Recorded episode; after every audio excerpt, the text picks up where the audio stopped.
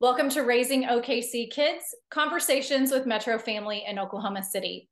I'm Erin Page, and today I'm joined by Steven Embree, Vice President Communications for the Southwest region of the American Heart Association, to learn more about local efforts to increase access to CPR during this American Heart Month. Thanks so much for being here, Steven. Thanks for having me. I'm excited to chat.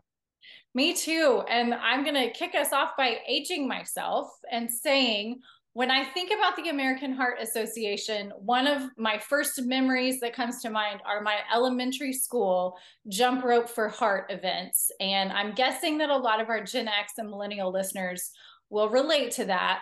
But bring us up to speed to the present day, Steven. What are the biggest priorities and the greatest areas of focus for the American Heart Association here in Oklahoma this year? Yeah, it's so funny you say that. Um, a lot of times when we're meeting with new volunteers or new staff members, um, we always ask them, you know, what's the one thing that comes to mind when you hear American Heart Association? And we do so much as an organization. I mean, we're, uh, you know, we're a nationwide organization um, and doing a ton of programming um, and um, just things all over all over Oklahoma, all over um, the country.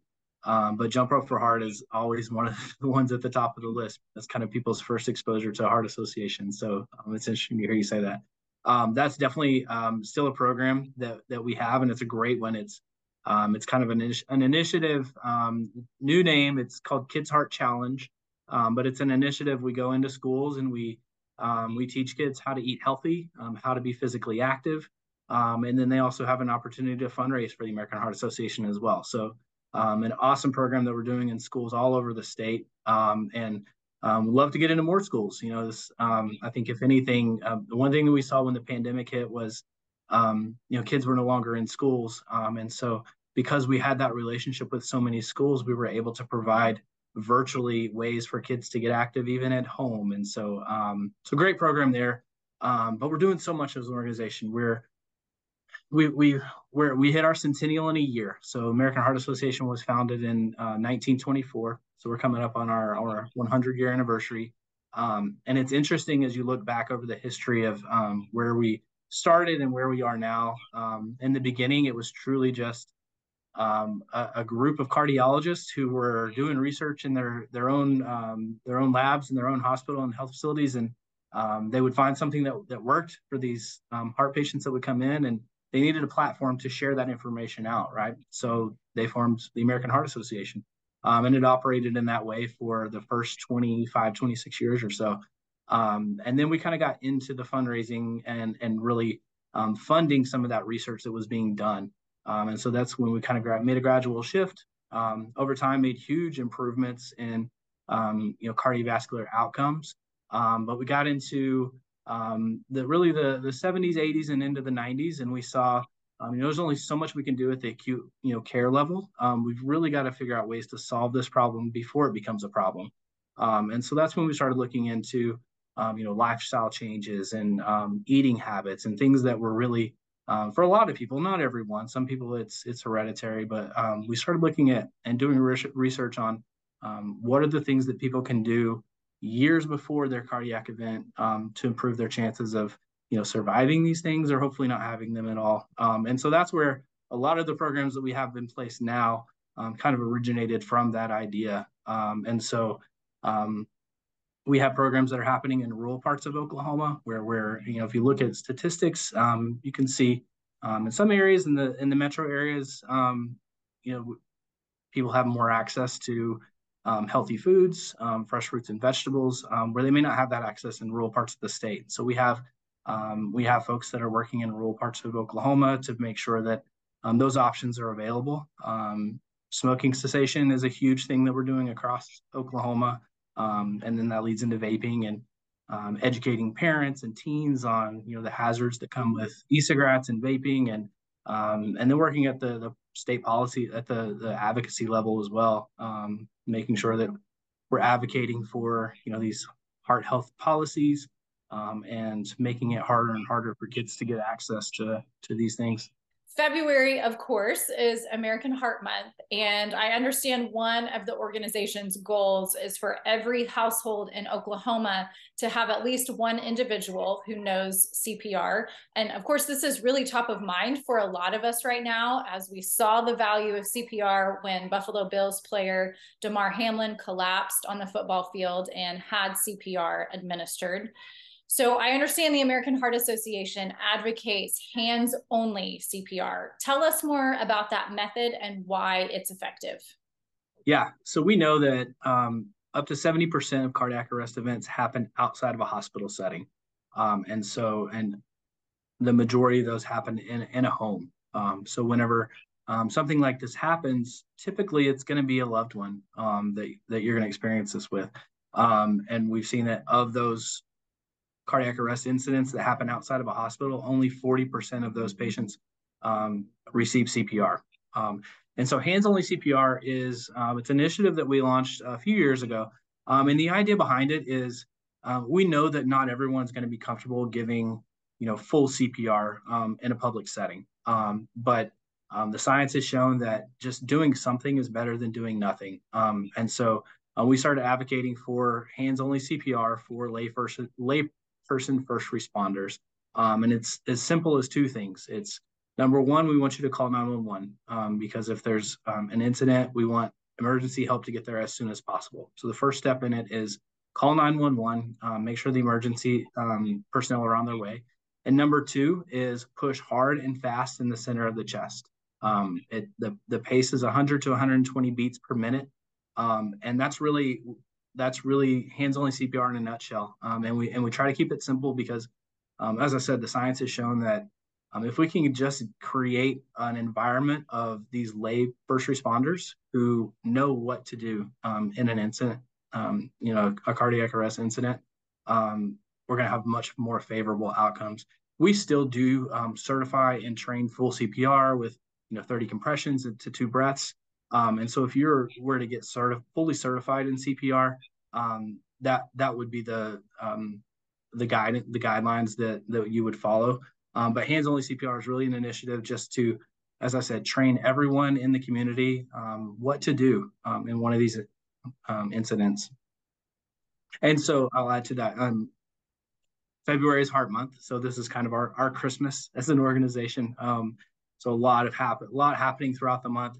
Um, but we had made the decision months ago um, for CPR to kind of be the focal point of um, of our Heart Month this year. Um, and so when the incident with Damar Hamlin um, took place on national TV, that just you know snowballed. Um, we got uh, more opportunities to train hands-only CPR and invited onto uh, multiple you know news broadcasts, and and everyone wanted to talk about CPR. So it was wonderful for us. It was um, you know, all of this, I, I make the joke with um, the rest of our staff. We've been working for years and years to get everyone to talk about CPR and to learn CPR, and it all fell in our laps overnight. So really, um, obviously, it was a um, tragic event that had a very favorable outcome, but um, it's very encouraging to see kind of what's come from that um, over the last few weeks. It was powerful, I think, for people to see that CPR was effective that mm-hmm. that that is what um, you know kept Damar Hamlin alive until he could be um, under the care of, of, first responders. So yeah. um, when you see something like that happen and, and everybody's talking about it, I think it, it's just such a good reminder of why this is so important. It is. It, and it's been amazing how many stories have come to us in the last two to three weeks of people around Oklahoma, a lot of athletes, a lot of high school athletes um, who had a cardiac arrest incident happen to them in practice and their coach saved them or um, you know it happened in a game. I just saw a video a few minutes ago and um, in love out of our lubbock market that um, it was a college football player that similar incident um, and they had someone there that was trained in cpr so um, it's it's shocking um, because you don't see, it's not something we see regularly but it, it it happens a lot. And so the more the more folks we can get trained and just to know what to do um, until that professional help arrives, um, the more more um, people will see surviving these things, which is a good thing. Absolutely. Um, explain for us the difference between cardiac arrest and a heart attack. Yeah, so I will do my best. I'm not a cardiologist. I I throw out the bullet points and um, and then bring on the real experts whenever it gets too technical. But um, at the very base of it, um, the best way I've heard it explained is um, it's almost like an electrical and a plumbing issue, right? And so um, when you think heart attack, you think blockage. So the blood flow flowing from the heart, um, there's an issue with that. Um, when you when you think cardiac arrest, um, it's really more of an electrical issue. So it's that rhythm and where your heart's gotten off rhythm. Now, a heart attack can cause a cardiac arrest. So if the blood's not flowing properly, it can cause your heart to get off of rhythm, and then you can um, you can go into cardiac arrest. Um, but anytime you see um, similar to Damar, when someone just kind of drops like that, um, that's most likely going to be a cardiac arrest incident um, where there's that sort of electrical pulse um, disruption in the heart, and that's really when essentially what's happening is your heart's not pumping the blood to the organs, and so when you start performing those compressions, you're literally pumping the heart for that victim. Um, and so um, people ask all the time, you know, how long should I do it? I mean, our answer is as long as as long as it takes, right? Or until another professional gets there. So that's why it's so important to call 911 immediately and make sure that that professional help is on the way. Um, but I think Damar um, was on the field for nine minutes. Um, so they were performing CPR on him for nine minutes. And then the AED, that's another thing. If um, if there's an AED around and someone, you know, we always tell people to to pinpoint the an individual and tell them to go get an AED. Because um, if you just yell out, someone get an AED, someone call 911, um, there's a um, a tendency for for people to to freeze or assume someone else is doing it. Um, so we always encourage people, you know, if you're um, if you're helping that victim, be sure and point out to someone and specifically tell uh, or assign them those duties so that so that they know that they're responsible for those things. But yeah, it's it's it's it's huge, and it, it can be obviously be life and death. I mean, we saw it, you know, firsthand with Damar. Absolutely, and that's great advice to kind of give out delegate out um, those different pieces of this and that that quick reaction um, is so important um, so that's such a good reminder there um, so even if we're acknowledging it's important to know CPR, people still have to make the time to get trained and understand how to do it correctly. There's a really cool opportunity here in Oklahoma City at our own Science Museum, Oklahoma. The American Heart Association and MidFirst Bank debuted Oklahoma's only CPR training kiosk this past year. Tell us more about how this works and how local families can use it to understand CPR. Yeah, this, this is a very cool, um, very cool activation. So um, we rolled out nationally um, these CPR kiosks um, a, a, few years ago. Um, and basically what they are, it, to me, it looks like a video game, like a hands-on video game. Um, there's a screen in front of you, um, and then there's a, a mannequin or a dummy um, kind of in front. And so you get to literally perform the chest compressions on this mannequin. Um, and then the screen will read out um, your results. So it'll tell you are you performing the compressions fast enough? Are you pressing? Are you going deep enough with your compressions? And it gives you a score. And so it's a very hands-on interactive opportunity. Um, and it's very exciting. So MidFirst Bank has been a sponsor of ours um, and just a, um, a, a, community partner of the American Heart Association for a very long time. and they were very excited and very adamant to bring one of these things to Oklahoma, which we were very thankful for. Um, and so through that process, we were able to collaborate with the Science Museum Oklahoma, um, who's super gracious in allowing us to take up a footprint in um, in their museum space. Um, and so it is; it's there on display now, um, and families that go to the Science Museum can um, can go and they can perform CPR on on this on the kiosk, and then it'll give them out a score. And I, it's shocking to see when you actually perform hands only or perform chest compressions on a mannequin, um, really how hard you have to, you know, the compressions have to be and how fast those compressions need to be. Um, until you've really done it in person, um, I don't think people really grasp it. So this is it's a great it's a great kiosk. It's a great tool to show folks kind of what what it looks like if you were to have to perform CPR. Um, and I think the other thing that it does is it removes some of that stigma. Um, so we talk a lot about um, you know, people are hesitant to get involved if they see something happen in public. Um, they may not be comfortable. Um, they may not trust their own skills.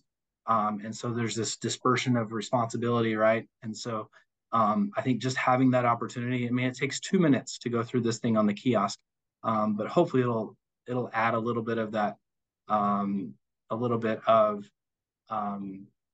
assurance that if something happened that that you would be able to to at least perform you know the compressions until the medical help arrives yeah so important and, and such an easy and and great way for families to to really understand how to perform cpr uh, what about kids? At, at what age should we start involving our kids in getting cpr trained?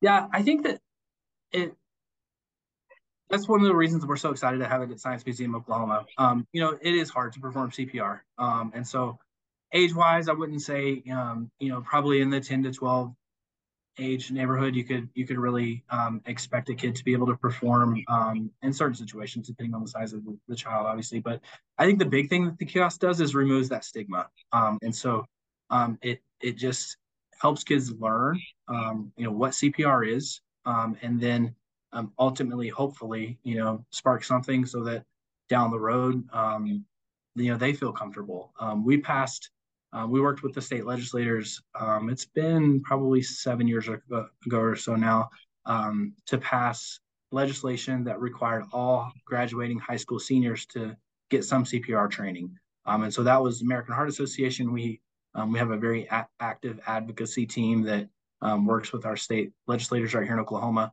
um, and they worked with them um, and got that bill passed with flying colors. And um, so then the onus was on the schools to actually execute this sort of mandate. And so we came back along and we created these sort of turnkey um, kits that we could take into schools and we could say, you know, here are the mannequins, here's a video, you know, everything that you need to meet this mandate. Because we understood, you know, the, the pressure that schools are under. Um, and so we wanted to make sure not only that we work to get this legislation passed, but also that the schools um, could execute it um, as as easily as possible. Um, and so we're doing that right now at the high school level. You know, schools all over Oklahoma are training. Um, I think the number it's it's like thirty thousand graduating high school seniors every every year in in the state of Oklahoma, and so that's thirty thousand layperson per, layperson first responders that are going out into the community um, every year. So we're very excited about that. That is really exciting. And I know I um, was thrilled when I saw, I was looking at just kind of a list for my daughter's school district about requirements for graduation. And that was one of the things that was listed on there. And as a parent, it was like, okay, whew, I can take that off my list of things I have to teach her before she grows up and, and leaves home. Um, but it was kind of, it was a, a, a, lovely surprise to see that on her list of requirements. So I love that you guys um, made that happen. I understand that statistics are pretty discouraging when it comes to women in particular receiving bystander CPR. Why is this such a problem? How do we move past the stigma and uncertainty? And what protections are in place for bystanders thanks to the Good Samaritan Act? Yeah, um, it, it's very true. Um, women we've seen are, are much less likely to receive um, bystander CPR. Um, and I, from what we've seen um, and honestly heard is um, you know people are hesitant to place their hands on a female um, and with with the, you know the stigma that comes along with that. Um, and so that's one of the things that we're doing. We're you know we're advocating um, one of the really cool things that heart association did just this year was um, we've created female mannequins just to kind of get past that stigma. Because if you think about it in any cpr mannequin you've ever seen um, is a male mannequin. Um, and so we've started creating female mannequins so that we can, you know, hopefully get past that. Um, one of the things that, um, you know, if you go through a full um, certification for CPR, you're going to learn the first thing you've got to do is you've got to get, you know, all the garments out of the way. Um, and so people are hesitant there as well. Um, the good thing is we do have what's called a Good Samaritan law, and that will protect you. So if you are making an effort to um, to aid a victim in any way, um, you're protected by the law um, from any you know possible legislation or anything like that. Um, and so, really, we're just trying to get past that stigma. Um, it's it's a number of reasons that um, people are hesitant to, you know, hesitant anyway to provide CPR, but even more so, we've seen statistically for women.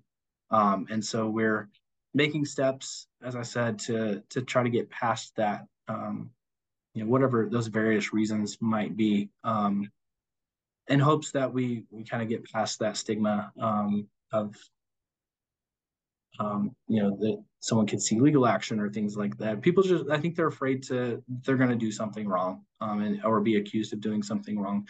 Um, and we want to train you know make sure people know that um, if it, if it's a life or death issue um, and that person needs help, um, we want to make sure that they have the tools and that they're comfortable to um, to step in and help in those situations. I love that you are using mannequins that are female. Um, yeah. I think that's huge and not something I would have ever even really thought about um, as being important. But you're right that um, that that does make a difference. Um, and two, just that mentality, like you said, of doing something that you know doing something is better than nothing even if you're doing it imperfectly um, that giving that that person um, more of a fighting chance is so important. Um, and it seems to me like when when you're trained in cpr you just have more confidence in in your ability to help in that kind of situation and and you're more poised to, to act when you see um, somebody who's who's struggling. Absolutely so oftentimes people think about heart disease, heart attacks, cardiac arrest affecting many more men than women. But heart disease is actually the leading cause of death for women in the United States, and almost as many women as men die from it each year. What signs or symptoms, especially those unique to women, do our local mom listeners and the people who love them need to be aware of? Yeah, so I think a lot of times, um, and it's probably from film and TV, um, you think of someone having a heart attack and you think, you know, excruciating pain in the chest where you, you know, dropping to the floor. And um, that's kind of the, what we, the picture that comes to mind whenever we think of someone having a heart attack.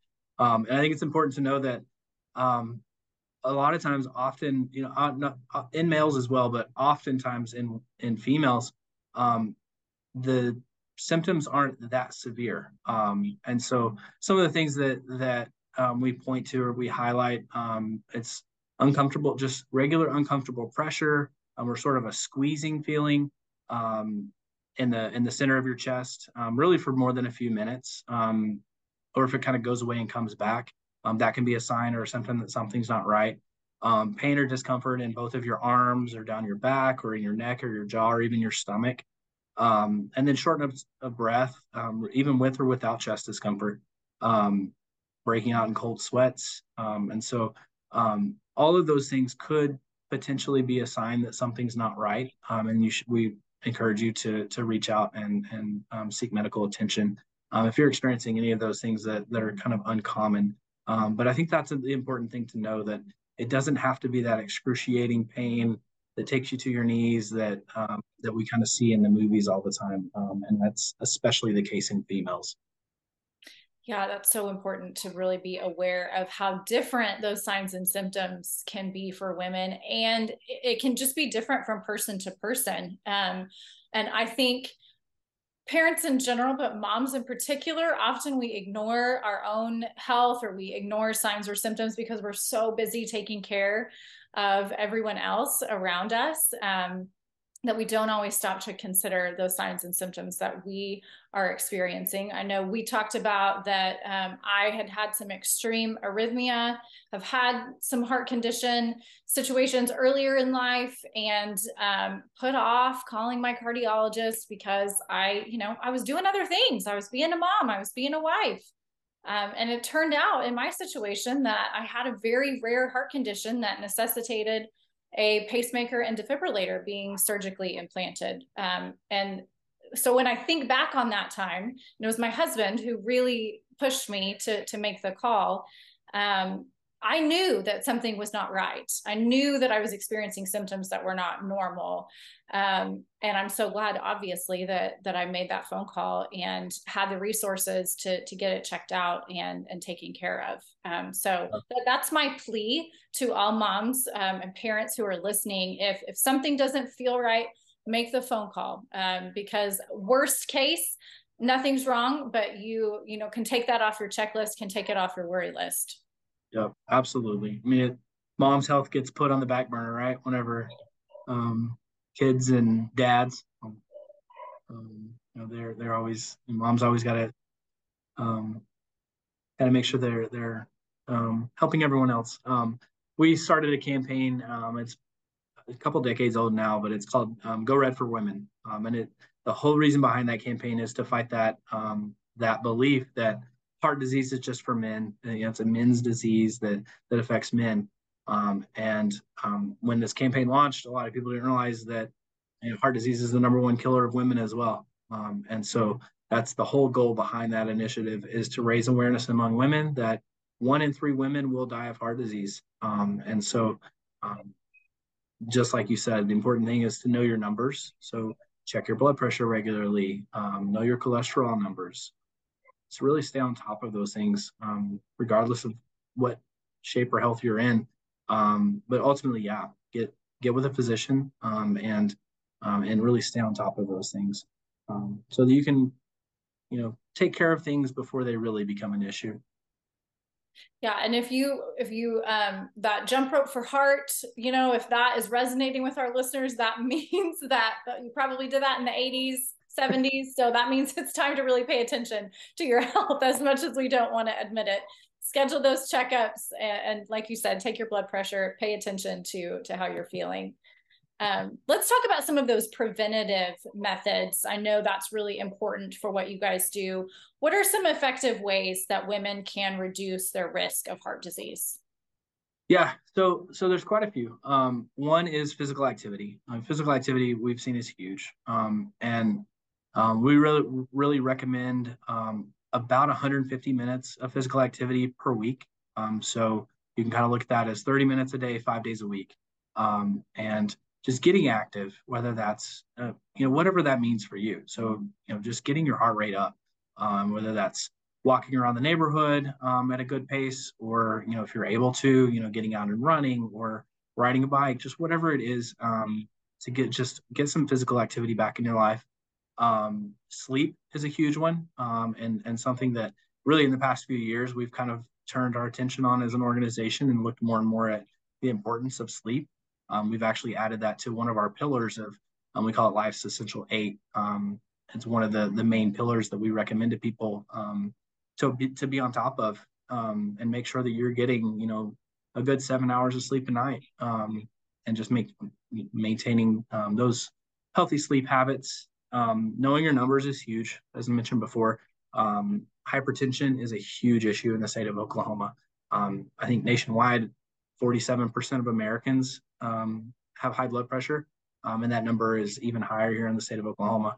Um, and so, knowing what your blood pressure is, and then staying on top of it. Um, you know, a lot of times, a lot of us will just, you know, we'll go to the doctor and we'll, you know, find out what our our blood pressure is um, during that checkup, and then we're not staying on top of it. Um, but if we can kind of get a regular, you know, even weekly reading of what our blood pressure is, um, you can kind of see kind of where you land and and then kind of make lifestyle changes from that. Um, or if you know if you have um, you know um, severe hypertension issues, you can you can seek out medical help for that. Um, so those are the big ones. Um, eating healthy, eating a, a, a diet that's that's rich in in fresh fruits and vegetables and lean meats.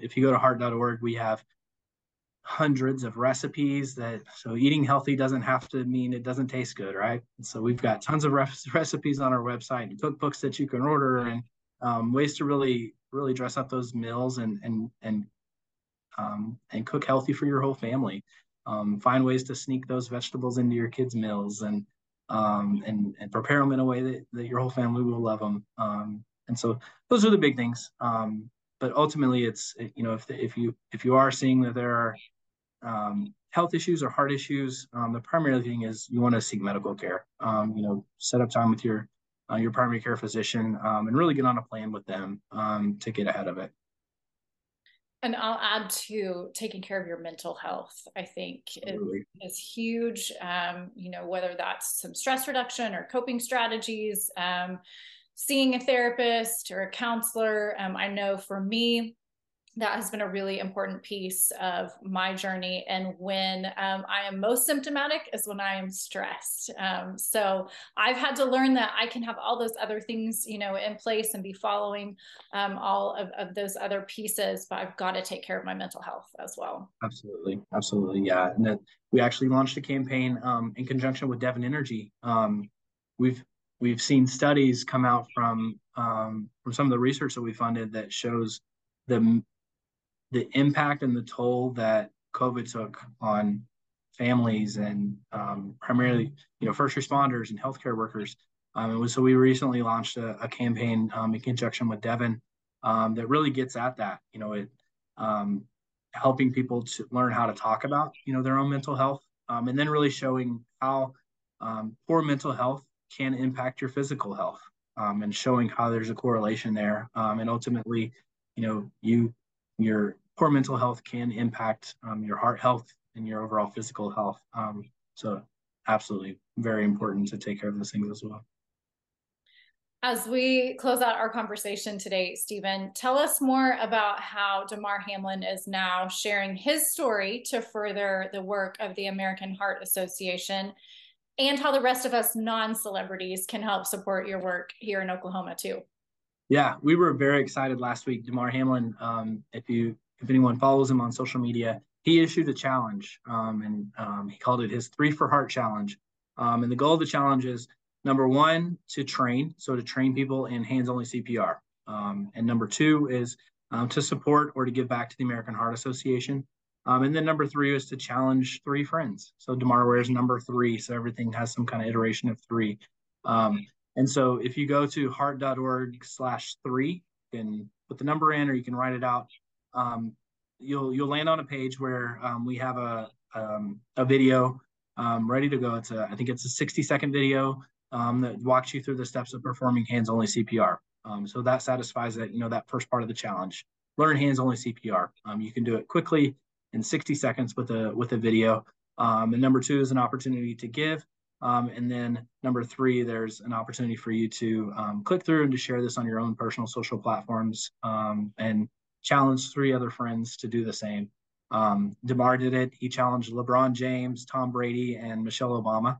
Um, so that was very, very fun. Um, I think Tom Brady and LeBron James have been occupied with retirement and setting the scoring records. I don't think they've gotten to theirs yet, but we've been told that their video's recorded and they're going to post it soon. But really, we want everyone to do it, right? The goal behind it is um, to have everyone prepared, um, you know, in in the incident that you know there's an emergency, and so um, it's a it's a fun campaign, and we're very, you know, it's unfortunate what happened to him on the field, but we're thankful for what's you know been a result of it, um, and thankful for the partnership that um, you know he's chosen us to to collaborate with and try to get this message out. So we're really excited about it. That's great. So we can all join in the challenge. And I will challenge our listeners if you have not yet been to Science Museum Oklahoma to check out the kiosk go check it out this month. Um, get yourself trained in CPR, show your kids the kiosk and, and talk to them about what CPR means as well. Thank you so much for joining me today, Steven. This has been such a great and informative conversation. Um, I, I feel empowered. I hope all of our listeners feel empowered um, to learn CPR if you don't know it already, or to take a refresher course if it's been a while since you last learned it. Yeah, absolutely. Thanks for having me. You can go to heart.org slash CPR. You can find um, CPR training facilities here um, all over the state um, and find locations where you can where you can take those classes. Um, but yeah, I enjoyed it. Thanks so much for having me on. Thank you. And if our listeners, if you want to learn anything else about the American Heart Association, how you can support the organization, you can find tons of information, those recipes that Steven mentioned at heart.org. Thanks everyone for listening. Join us next time on Raising OKC Kids.